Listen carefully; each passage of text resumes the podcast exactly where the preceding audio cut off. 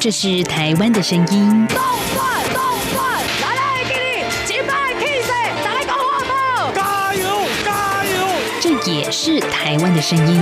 还有多少声音没有被听见？发噩梦也是遇到自己的朋友、自己一些队友、自己乐队。未来你打算在台湾定居吗？呃，可以的话当然定居嘛，这边怎么说也是一个民族自由的地方。每个人都有可能变成那小部分人，你没有公益，你不能维护基本的人权，那你就没有完全的安全。在这狂乱的年代，思考让我们自由，就要听晚报，听见新闻之外。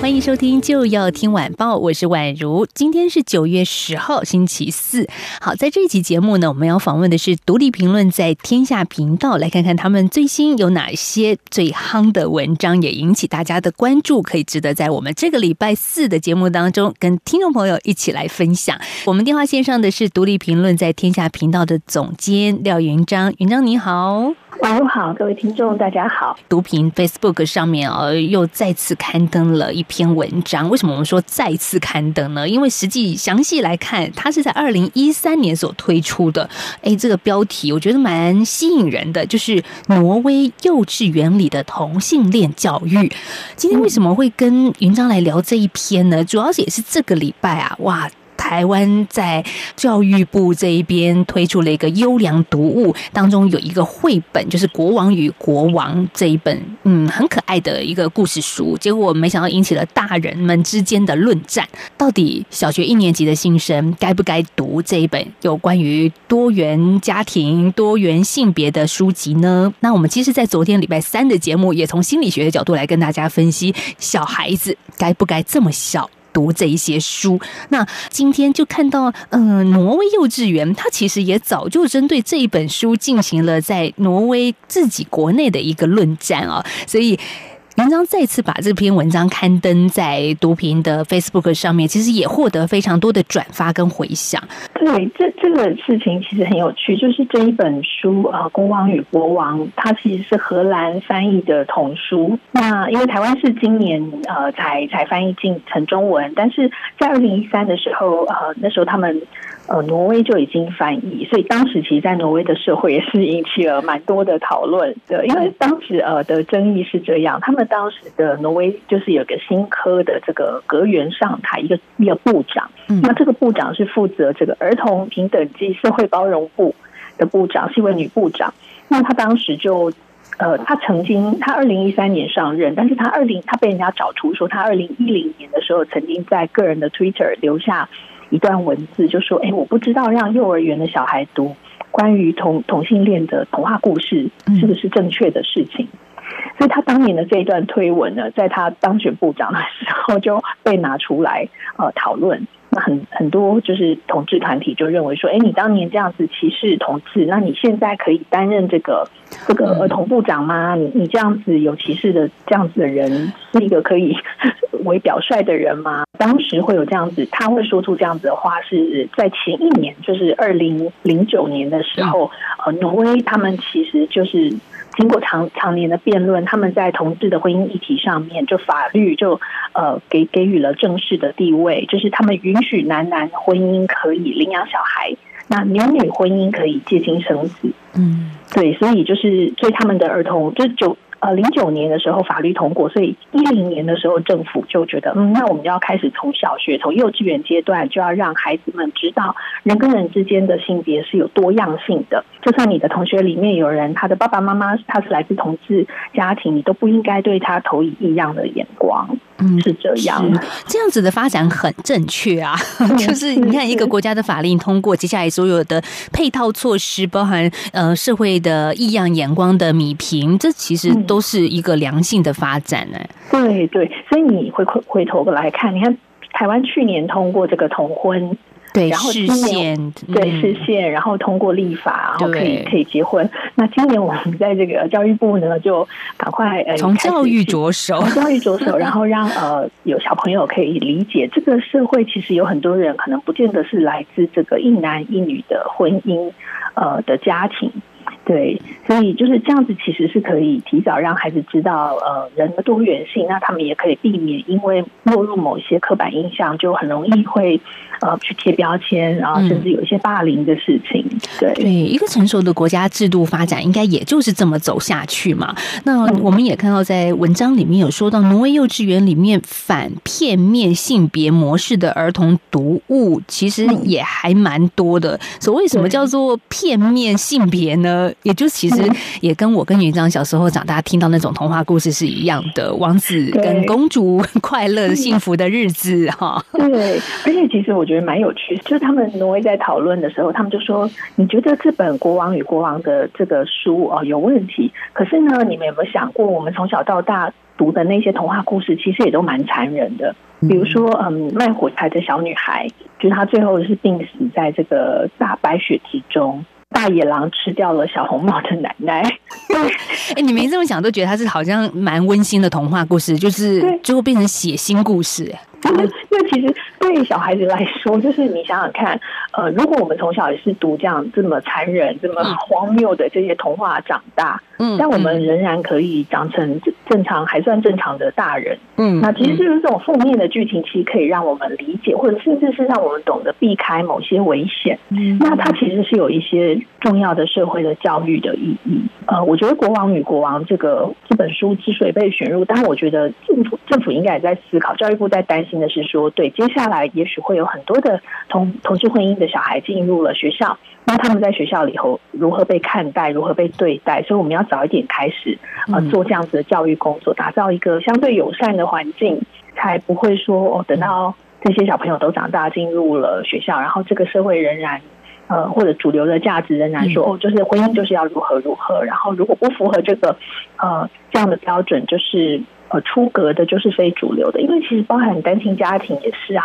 就是单亲家庭的样貌也是很多元的，有的人家庭只有一个爸爸或只有一个妈妈，那这样子他他也不在这个所谓的合格的规范里，所以我们就必须要让这个合格的规范变得更宽广，才能把所有的人都容纳进来。嗯，的确像这样的歧视啊，像是单亲家庭的孩子，他也可能会在学校里面被歧视啊，因为从小我们教所谓的正轨的家庭，就是有爸爸有妈妈，就是有王子也有公主嘛。那如果没有的话，那些小孩怎么在学校里存活呢？好，其实挪威他们在以前也曾经经历过这种呃同性恋家庭子女遭到霸凌的事情，哎、欸，所以这真的就是一步步走过来吧。很多国家都朝着说呃怎么样让这样子的现况更被看见，然后被理解、被认识。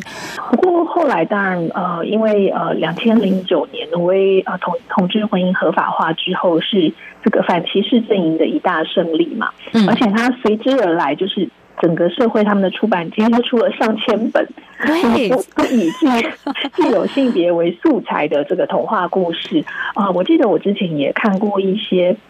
朋友在讲呃北欧的这些呃绘本童话是它怎么样多元的展现家庭的不同，比如说他们说有一些童话里面就直接就说出就是妈妈就是呃常年生病，所以那妈妈几乎就是在医院不存在，在那个故事里你完全就只有看到爸爸带着孩子做一切的事情，都是只有爸爸带着一个孩子。但是那个卡通呢，因为他把它拍得非常的有趣，然后各种生活里的细节，所以他就会让大家觉得哦，这也是一种家庭的样貌啊，有一些家庭就是只有一个爸爸或是只有一个妈妈，嗯，那甚至是没有爸爸或者是没有妈妈。我觉得我们过去其实都没有想过这些问题，或者甚至会对于这样子少了妈妈或者少了爸爸的家庭带有一些歧视的意味，或者是说会担心说哦，那这样子他们会不会欠缺了什么，好像会觉得他们似乎有所这个有有缺陷。对，但事实上呃，北欧的经验来看，就是越是让这样子呃多样性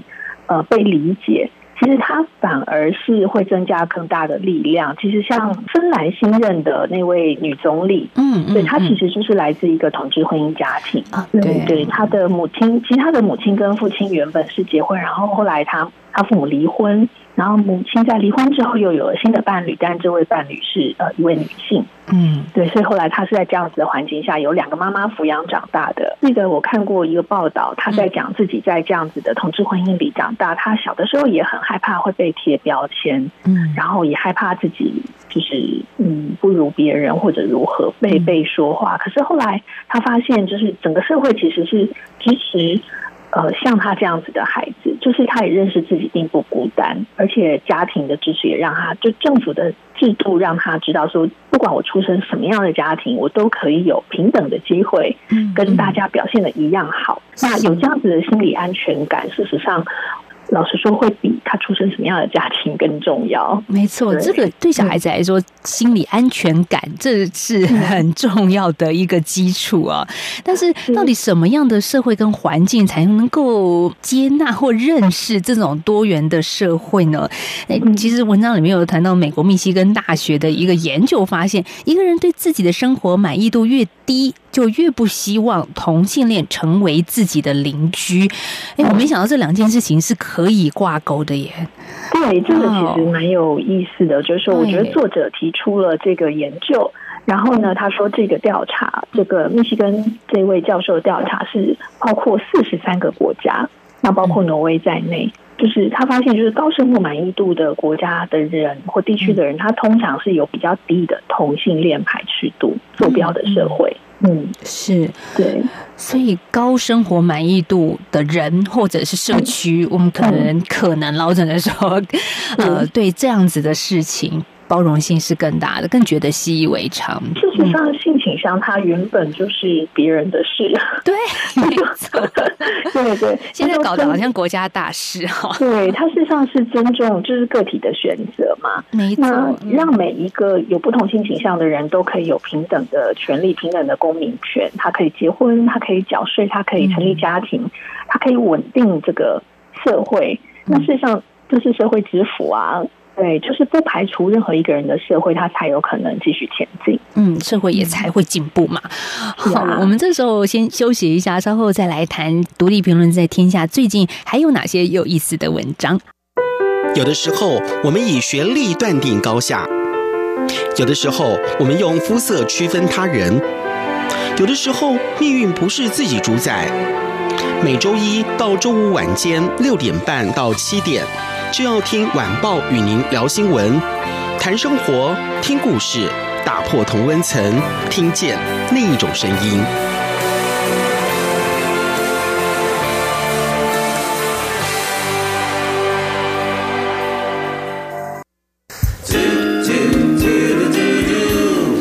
一起听 J F U 的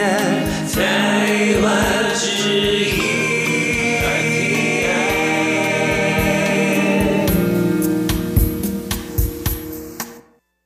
好，继续回到就要听晚报节目，我是婉如。在今天我们谈到的是独立评论在天下频道的有意思的文章。那上一个阶段我们说国王与国王这个绘本呢，嗯，也是台湾在这个礼拜有关于呃，就是是不是要给小学一年级的新生看的一本优良读物。但所谓优良呢，可能看到有些人的眼里并不觉得它很优良。不过教育部在昨天其实也说，呃，其实也接受啦，如果真的你觉得不太希望自己小孩看这本书的话，呃，其实学校也可以进行退换货。不过这样子说，嗯，我不晓得云章你听到这样的新闻或教育部的转变，会不会觉得哦，怎怎么这样？就是本来好像是教育的美意啦，哈，但是折中办理，就是您可以不要读这一本书。嗯，唉，就觉得台湾的民意压力还是挺大的。我觉得有时候社会发展是这样，就是说你进三步退两步。啊，就是不太可能一次到位。就我们不会因为嗯去年通过了同婚法，然后大家可以结婚，就整个社会突然之间就接受了同志婚姻。所以，所以这是为什么要从呃小学端或者是幼稚园端来做。那一开始做，我觉得一定会有困难，因为这个社会的嗯的确主流意见是不接纳，因为这就是边缘的少数的这个所谓的族群的权益。虽然它其实并不剥夺主流，可是主流会有呃相对剥夺感，会觉得哦以前不行，现在为什么可以了？当然，我也跟婉如一样觉得很扼腕，就觉得啊为什么又又这样，又又好像退回去。就是我觉得有过这样子的讨论仍然是仍然是好的。政府的确是常常在很多事情上是很民意为依归的，嗯，那这可能就是民主社会的一个嗯，我们必须要承受的慢吧。对，就是说慢，对，民主就是很复杂，民主就是很费事，但是它就很慢，可是就是可以扎扎实实的慢慢往前走。嗯，呃、不过再继续看到毒品在最近也再次看出一个类似关于同性恋相关的文章，这是来自于在台湾的移工朋友所写的。哇，其实我们比较少真的去关注到，嗯，在台湾付出劳动力的这一群移工，他也是有不同的性别光谱的。对，其实呃，这篇文章的作者是一位菲律宾的呃移工，他是厂工，在一个电子业工作。嗯，那他的文章其实题目叫做《鞭打的痕迹》，他是移民工文学奖二零一八年移民工文学奖的这个优选的作品。嗯，他的文章里就提到说，其实他从小就知道自己的性倾向，其实他就是一个呃，像男生喜欢跟男生一起玩，然后性格上也觉得自己是喜欢女生的。但是嗯，菲律宾这样子的一个社会环境，还是因为他是天主教国家，可是比较保守的，所以他父亲其实就会常常修理他，其实就是家暴。而且当时他母亲其实也在国外工作，所以父亲的压力非常的大，父兼母职嘛，就会修理他，那他就常常被打的这个伤痕累累。那他就提到说，他后来就出国工作，虽然工作很辛苦，可是其实他在台湾非常的快乐，他觉得他在台湾可以很勇敢的做自己。刚前面提到说，哦，台湾社会好像不太接纳同志啊，还是会指指点点，可是他说他在台湾他觉得非常的自在，从来没有人对他指指点点。对，我觉得看到这一段，我觉得哎，突然我就微笑起来，就说他文章写哦，在这个国家每个人都享有平等的对待，在这里我被人接受，只要没有跟其他人结怨，我不需要躲躲藏藏，嗯，在即使工作当中我也没感受到台湾人的歧视。嗯，我觉得嗯，他不错，他他是幸运的。对，看到这个其实作为台湾人我们都很开心，就觉得啊，我们都好担心我们的社会会让啊这些外国朋友在台湾觉得很不愉快，可是哎，其实呃，因为他在自己的国家是非常痛苦的。对，对，那那那也是相对的比较，可能呃，比之于菲律宾，也许台湾的社会是相对开放一点点，在性别多元化这件事情上，所以他觉得他在台湾是是很快乐的。那这篇文章就写到，他很痛苦，是因为他要离开台湾了，他要回家去，所以他说，一方面他很希望回家探望家人，因为也离开很多年了；可一方面他又好害怕，因为他知道他的父亲并不接纳他。嗯，那他就把这个从小到大被父亲这个呃鞭打，然后这种父亲的痛苦，他的痛苦这个过程写出来。可以想象，就是觉得说，在一个天主教的国家，自己的女儿是一个同志，那他怎么表达他的担忧，就用打，希望用打的能够让女儿回头是岸吧。可是当然我们也知道这样是不可能的，如果她已经是一个同性倾向的人的话。那所以最后因为她二零一八年获得了台湾这样子的一个奖项，是不是也带给她的家庭不一样的改变呢？呃，我记得她领奖的时候，我们在台台北颁奖，那她的母亲也来参加了这个他的颁奖典礼，他他有母亲还有一个表妹来，那我们就好惊讶说，哇，你妈妈是从菲律宾特别来参加吗？对，那他就说，嗯，哦，不是，我妈妈本来就在台湾，因为他母亲也在台湾担任外籍看护。是是，嗯，是。那妈妈愿意接纳他？对，妈妈后来在他领奖，然后他发表完他的这个得奖感言之后，妈妈就上台拥抱他，他们就哭成一团，其实台、哦、台下也哭成一团。然后嗯，他后来有跟大家说，其实他后来回去的时候父亲已经病重，所以他是有赶着见到父亲的最后一面，然后呃也跟父亲就是坦白他自己，就是我真的就是这个样子，我希望你可以接纳我。嗯，他父亲后来其实也就接纳他了，就父亲说，我我身体我这样子打你是因为我我想要改变你，因为是因为我很爱你，我不希望你在这个社会里成为一个格格不入的人。这些文字的书写，我觉得嗯也让他啊产生一种心理疗愈的作用吧。对对，嗯，就是对他来说，父亲虽然后来离开了，但是还好他们在父亲离开之前，对，是、嗯、是有和解的，否则真的是带着这样子的遗憾一辈子，嗯、那个真的也是心里头好大的一个负担。是啊，嗯，其实我们在看到在台湾的移民工哦，有各种各样不同的样貌，像呃最近来谈一篇比较新的文章，这个是在台湾的东南亚新二代，也就是新台湾之子，看到他的分享我觉得蛮有意思的，作者叫做刘玉轩，文章的标题叫做他们培育我拿到奖学金出国读书，却只想要我嫁给工厂老板的儿子，后面是一个问号。二零二零年的台湾阶级落差，哎，这篇文章在独立评论在天下的网站上点阅率现在还蛮高的哎。嗯，是，大家觉得蛮好奇的，这是什么状况啊？其实这个这个呃，作者的确是呃，他非常年轻啊，现在才二十出头，因为还在美国读大学。嗯、其实他的身份是这样，他妈妈是柬埔寨的华裔。那父亲呃是一一位底层的工人，是一个清洁工。嗯，其实他是在彰化，就是台湾比较呃不是不是六都的地方长大，所以从小他的环境里面的人都觉得哇，这个女孩好聪明啊，因为她真的是一个很聪明的小孩子。嗯，呃，虽然家境也许不是太好，可是她是非常聪明伶俐。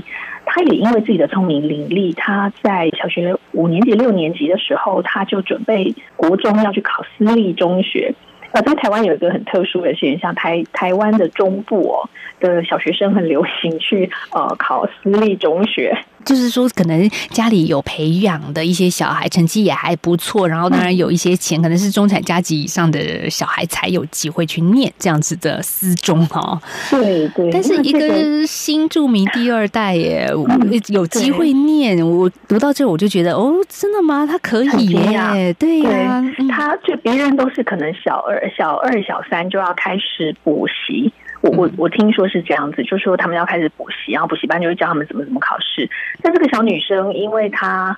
她好像在小学五六年级帮同学写考卷，就是同学去补习，但是考卷不想写，所以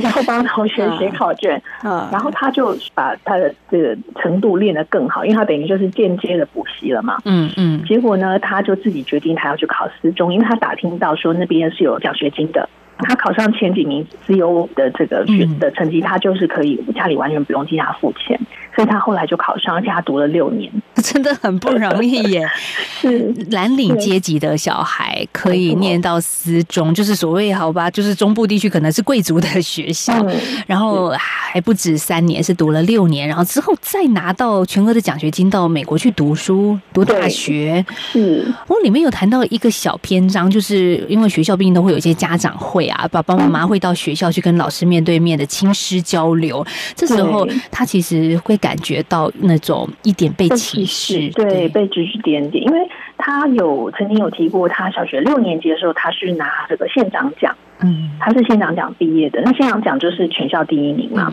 呃、嗯，就是全年级第一名这样。那听说那时候就有一些其他的家长就跟他说说，哦，你很不容易耶，你出出生自这种家庭，还可以得县长奖。这种家庭好就就已经说得很明白了。对，就是这种家庭，就他妈妈是柬埔寨人，嗯、他居然还可以拿到县长奖这样子。嗯、那他可能也因为从小其实就是常常被这样子贴标签，所以大家就会跟他说啊，你你很不错啊，你这样子好好念书，这样长大就可以嫁给这个。因为他妈妈在对他妈妈在肌肉工厂工作，所以大家就说、嗯、哦，你这么聪明，这样长大可以嫁给这个肌肉厂老板的儿子。你就可以变成老板娘了。那个观念好像还是那个呃乡土剧里面没有改变，就觉得出身清寒，然后就可以嫁给一个老板的儿子，好像要当老板娘。但其实这不是这个小女孩所愿啊，因为她觉得我自己的能力其实真的也还不错，那我应该可以有更好不一样的发展吧。呃，应该是说对这小女孩来说，她一直是用一种考试考得很好的方法在拓展自己的眼界。嗯，比如说你看，本来他的家庭可能也无法送他去补习，但是因为他帮同学做作业，所以他就知道了补习班的考题，然后他就学会了 A 考这个考试的方法。嗯，然后呢，他呃也有提到说，哎，他小的时候呃因为很幸运看到这个电梯里面有贴摩门教那边可以学英文，所以他就跑去学英文，因为其他的小朋友去英文补习班那要花钱的，对，要花钱，但是他没有他没有家长没有钱让他去补习班，嗯、那但是他想学英文，因为他发现别人都在学，所以他就哎跑去参加这个免费的补习班，就是他很会抓住一些学习的机会，而他学得很不错，所以你看拿到六年奖学金那非常不容易，然后在同时在这个六六年里他也培养出自己的呃语言能力，那并且考虑他如果要出国念书家里没有钱他可以怎么办，所以他他其实拿到的那个奖学金是一个全额的奖学金，而且是四年全额的私立大学奖学金，一年大概有六七万美金这样子的很高额的一个奖金。不过我们也常说像台湾只要你肯努力都有机会，但是我们觉得像嗯这篇的作者玉轩他其实很强调的是他得掌握各式各样的机会才会让自己达到现在可能到国外念书这个不可能的任务。对，所以他就会觉得其实他他越是呃在这样子，他等于是透过自己的努力不断的穿越他的这阶级的限制嘛，他去到了很多本来可能在他父母的期待中他并不会去的地方，那他也看到了很多东西，所以他回过头来看自己的家庭，然后看自己被这个培养的过程，他就开始觉得说，哎，为什么我是这样子被教教育长大的呢？为什么大家对我的期待只是说我可以嫁一个好老公，然后就不用做事哦，然后就是一个好的生活呢？那为什么不是可以靠着自己经济独立啊？这也有隐藏着一种对女性的一种性别刻板印象的歧视啦。那另外文章也提到说，当媒体报道工人的孩子翻身的时候，似乎就隐含着我们的家庭是劣等的，需要被改变被翻转。所以哎，我们其实今天这样子聊下来，好像我们也有一种什么歧视的意味嘛，就是总觉得说，哎，他是新住民第二代，好像就是比较需要被帮助的哈。嗯，的确，呃，我我觉得呃，承认社会的现实，大概是是我我觉得必须要坦诚，这个社会的确就是如此。包括现在，其实政府有很多的。呃，制度其实它就是指定只给新住民二代哦，对对，有些资源是这样子的。其实政府的制度也像米平这样子先天的落差嘛。那不过当然我们会觉得，如果可以的话，应该要看的是家庭的状态，而不是血缘。不是说他是新二代就一定不好，因为其实有很多新二代可能也是出自中产家庭，他并不需要这些资源啊。呃、那这些资源其实对某些纯台湾人的家庭也是很需要，对，他其实是需要的。嗯、所以嗯，之前也会听到，就是没有这样身份的人就会很愤愤不平。同同样的，像呃现在的新住民二代，呃，会给予被给予很多资源，这有一点点像是在制度上做这种正向歧视，就是说，只要你是新住民，哦、我就给你什么什么什么。可是事实上，有些人也会觉得，就像玉轩啊，他也会觉得，嗯、那我我觉得这也是一种歧视啦。为什么要觉得我是新住民，我就一定好像就要被帮助这样子？是的，是的，嗯，台湾已经做的慢慢的也是越来越不错了啦，因为毕竟台湾的城乡差距也不会像是可能中国大陆这么的样地。然后导致、哦、对, 对导致农民工或者是农村的问题更是严重啊。没错，其实像呃，我其实常在看台湾的移民工的议题或者新二代议题，我就会想到中国的这个农民工，嗯，还有他们的小孩的这些教育的的状况，其实比起来台湾其实还是没有没有落差那么大。嗯，对对，就是农民工的孩子其实是更辛苦的多的多，那个资源落差是非常大的。对，他们还有户口的问题，困难重重啊。对，就算跟着父母在大城市里头啊、呃、生活，但是他也不能在这里念书，不能在这里考试。对对，就是这个户籍的制度的确也让很多啊、呃、很聪明的人，但他不见得有那个条件被栽培。这这真的是对不同的。地方真的是就是有不同这样子的困境。对，那我们也很期待再继续看到玉轩他类似这样子的文章，谈谈在台湾的东南亚新二代怎么样看他自己的成长历程，嗯，或许也给大家一些不一样的思维。呃，我觉得这也是一个蛮好的另外一种的这个转型正义嘛，就是说当年被贴标签啊、呃、被说的这些孩子，他们现在自己出来说自己的故事，那当然这样的故事里多少会有一点点的愤怒啦，就说啊，你们当年都怎么怎么说我这样，那我现在要来证明我不是。不过我觉得这样子的诉说，这样子的书写，它也是另外一种跟社会对话，那也是一种疗愈。就是说，我们这个社会也会开始理解，就是哦，其实这些孩子他们有他们的呃不同的条件，也许起跑的处境不是很好，但是其实他们有他们自己这个靠着自己努力，或者是有另外的优势是我们当时当时没有看到的。没错，所以也看到独立评论在天下在最近最新的一篇文章受到点阅注目最高的一篇，也就是他们培育我拿奖学金出国念书，却只想要我嫁给工厂老板的儿子，好一个问号。这一篇大家或许也可以上独立评论在天下的官网详细来看一看。好，我们在今天访问到的是独评的频道总监廖云章，谢谢云章今天跟我们的连线，谢谢，谢谢婉如，谢谢大家，好，谢谢听众朋友今天的收听喽，我们明天再聊，拜拜，拜拜。